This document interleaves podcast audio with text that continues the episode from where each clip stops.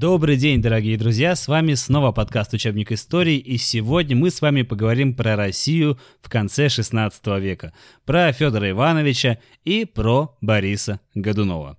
Итак, мы начинаем. В 1584 году умирает первый русский царь Иван IV. Из наследников у него был только сын Федор – Новый царь был болезненным, мало интересовался политикой и почти все время проводил в молитвах. Поэтому от его имени управлять государством стал боярин Борис Годунов, брат жены царя Ирины. Какие же задачи стояли перед правителями-наследниками Ивана Грозного?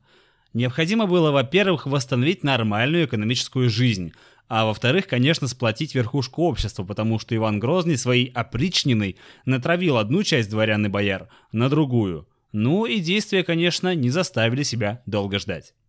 Первоначально рассматриваемый как временный указ о заповедных летах стал действовать постоянно. Более того, в 1597 году был издан указ об урочных летах. Урочные лета – это срок давности, во время которого помещик мог обратиться в суд или подать прошение на розыск своего беглого крестьянина. По указу от 1997 года этот срок составлял 5 лет – а в дальнейшем этот срок не уменьшался, а, а только увеличивался, дойдя до 10 лет беглым крестьянам в 1642 году. Эти действия хоть и вызывали недовольство крестьян, но тем не менее способствовали укреплению поместного и вотчинного хозяйств. Страна стала потихоньку выходить из разорения и разрухи. И одним из важных событий периода правления Федора Ивановича стало учреждение в России патриаршества. В 1588 году в Москву прибыл константинопольский патриарх Иеремия II. В ходе его визита царь вновь поднял вопрос об учреждении в России патриаршества. И вот 26 января 1589 года при участии этого самого Иеремии II состоялось возведение митрополита Иова на патриарший престол – Теперь русская православная церковь становилась самостоятельной и независимой от греческой православной церкви. Кстати, вот тем, кто говорит, что царь Федор был э, никаким, следует задуматься, потому что вот одним из важных событий, в том числе было установление патриаршества в России, но и во время правления Федора Ивановича Россия добилась успехов во внешней политике. В 86 году 16 века, после смерти Стефана Батория, кто это такой, вспоминаем, в предыдущем выпуске мы про него говорили. Россия продлила перемирие с Речью Посполитой до 1602 года. Это позволило собрать силы для борьбы со Швецией, которая стала теперь главной нашей соперницей в борьбе за Прибалтику. Русско-шведская война 1590-1593 годов была успешной для российского государства, и по Тявдинскому мирному договору, которым окончилась война, России возвращались города Ивангород, Ям, Капория и Карела – и хотя Нарва оставалась у шведов, Россия частично восстанавливала свои утраченные позиции на Балтике. Большие успехи также были достигнуты в освоении Приуралья и Западной Сибири. К 1598 году территория Западной Сибири окончательно вошла в состав России. На южных границах укрепляется система обороны, что позволяло успешно отражать набеги крымских татар. Усилилось влияние России на Кавказе. Расширились внешние торговые связи России. Через Архангельск мы торговали со странами Европы, а по Волге мы вели торговлю со странами Востока. Таким образом, Россия постепенно восстанавливает свой международный авторитет. А сейчас я вам прочитаю отрывок из статьи доктора исторических наук профессора МГУ Дмитрия Володихина, которая посвящена последнему правителю из династии Рюриковичей. Свидетельство очевидцев. Английский торговый агент Жером Гарсей – писал о Федоре Ивановиче, что тот прост умом. Французский наемник на русской службе Жак Маржерет писал несколько резче. Власть унаследовала Федор, государь весьма простоватый, который часто забавлялся, звоня в колокола, или в большую часть времени проводил в церкви. Наиболее развернутая характеристика русского государя принадлежит перу Джильса Флетчера, английского дипломата. В частности, он пишет «Теперешний царь относительно своей наружности – росту малого, приземист и толстоват. Телосложение слабого, нос у него ястребиный, поступь не твердая от некоторой расслабленности в конечностях. Он тяжел и недеятелен, но всегда улыбается, так что почти смеется. Что касается до других свойств его, то он прост и слабоумен, но весьма любезен и хорош в общении, тих, милостив, не имеет склонности к войне, мало способен к делам политическим и до крайности суеверен. Кроме того, что он молится дома, ходит он обыкновенно каждую неделю на богомолье в какой-нибудь из ближних монастырей. Конец цитаты. Эти три высказывания сделаны иностранцами, у которых не было оснований относиться к Федору Ивановичу с особой приязнью или, наоборот, с ненавистью. Из их слов видно общее мнение. Русский монарх прост и не блещет интеллектом, но это добрый, спокойный и благочестивый человек. Сразу же после смерти отца царь Федор Иванович отправил в Углич последнюю жену Ивана IV Марию Нагую с многочисленной родней и полуторагодовалым сыном Дмитрием. Углич в то время был отдельным уделом, но власть там осуществляли присланные из Москвы чиновники. У самого Федора наследников не было, поэтому народ, в принципе, привык смотреть на младшего сына Ивана Грозного как на будущего наследника престола. Но, как говорится, не судьба. 15 мая 1591 года из Углича пришла новость о смерти царевича Дмитрия. Мама Дмитрия и ее братья утверждали, что царевич, которому было всего лишь 8 лет, он был по современным меркам второклассник. Так вот, этот царевич был убит людьми, которые их прислали из Москвы. Жители Углича, сбежавшиеся по звону Набата, растерзали убийц – из столицы прибыла специальная следственная комиссия, которая вынесла заключение, что царевич якобы сам себя заколол ножом в припадке эпилепсии, тогда ее называли подучая. Так вот, угличан жестоко наказали за самоуправство, а царицу Марию постригли в монахине. Однако выводам следственной комиссии, как водится, поверили очень немногие. Народная молва приписывала смерть царевича Дмитрия Борису Годунову. 7 января 1598 года умирает Федор Иванович. На этом полномочия династии Рюриковичей, как говорится, все, окончены. И скоро начнется самый странный период нашей истории. Но пока мы к нему только-только приближаемся.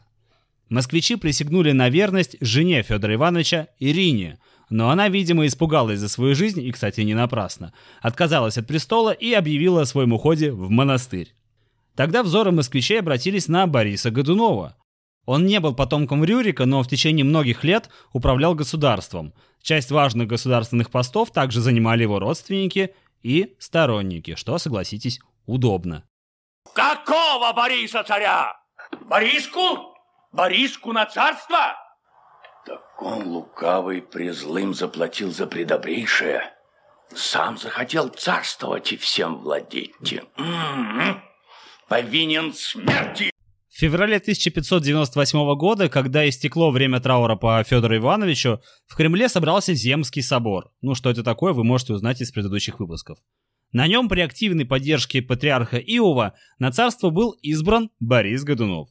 Сам Борис не принимал участия в работе собора, так как молился в Новодевичьем монастыре вместе со своей неутешной сестрой Ириной.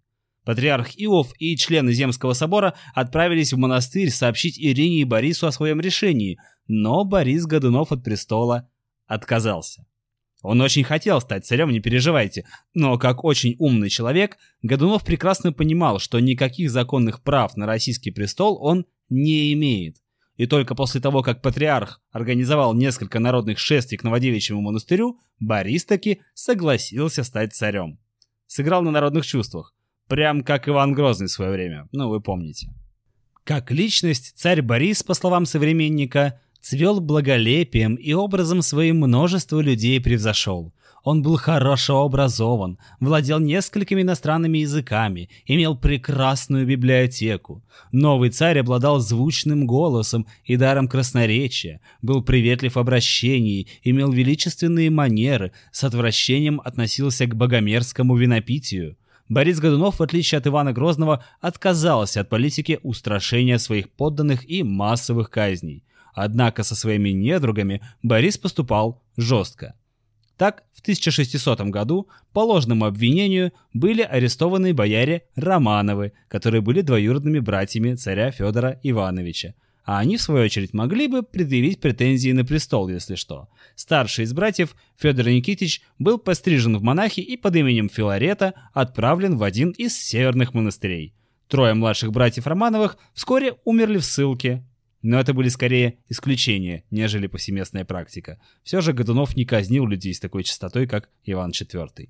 Он осознавал необходимость развития торговых и культурных связей России с Западной Европой. Например, он предоставил дополнительные льготы английским купцам, но главное внимание царь уделял торговле с Ганзейским союзом, рассчитывая через него наладить морское сообщение с Европой. В 1603 году царской грамотой крупнейшему ганзейскому городу Любику было предоставлено право свободной и беспошлиной торговли в России. Эта грамота разрешала кораблям немецких купцов заходить в Архангельск без таможенного досмотра. Немецкие купцы вольны были объявлять цену на свой товар. Также они могли свободно приезжать в Москву, в Новгород, в Псков, Ивангород и иметь в этих городах гостиные дворы. И снова я вас призываю съездить в Великий Новгород и убедиться в этом своими глазами, потому что торг стоит до сих пор. Развитие торговли со странами Европы способствовало знакомству России с достижениями западноевропейской науки, техники, а также культуры. Понимая, что без просвещения Россия будет отставать от европейских стран, Борис Годунов послал группу дворянских детей учиться за границу. Понимаете, да? То есть за сто лет до Петра Первого мы уже поехали в Европу учиться. То есть Петр Первый был в этом совсем не первым. Ха-ха! Царь намеревался открыть по всей стране школы и даже университет в Москве, а также пригласить в Россию знающих людей из крупнейших европейских стран для обучения россиян иностранным языкам и другим наукам. Однако этим планам не суждено было сбыться в полном объеме. А причиной тому стали финансовые трудности и сопротивление духовенства. И все же Борис Годунов не жалел денег на развитие российской науки. Он приглашал в Россию видных европейских ученых, лекарей, аптекарей, европейские медики были ближайшими советниками царя. А про самые интересные подробности деятельности Бориса Годунова вы сможете прочитать в инстаграме нашего подкаста. Ссылка, как обычно, в описании. На этом на сегодня все. С вами был подкаст «Учебник истории» с Альфредом Владимировичем. Подкаст для тех, у кого нет времени читать учебник. Я вам напоминаю, что мы есть в Инстаграме, в Apple подкастах, в Google подкастах, в Spotify, в Яндекс Музыке, ВКонтакте. И по-прежнему лучшее, что вы можете сделать для того, чтобы наш подкаст развивался и о нем как можно больше человек услышали, это поделиться любым выпуском в вашей любимой социальной сети. Можете отправить выпуск однокласснику, учительнице или учителю истории, заучу, в группу школьную отправить, тогда его увидит очень много людей. В общем, помогите нам развиваться, чтобы как можно больше людей, выходя из дома и идя в школу, в наушниках могли услышать параграф и подготовиться к уроку по истории. Ну а взрослым это помогает вспомнить, о чем же говорили школьные учителя. Хорошего вам дня, будьте здоровы в наше непростое время и всего самого хорошего. И никогда не забывайте, что история — это лучший учитель, у которого самые плохие ученики.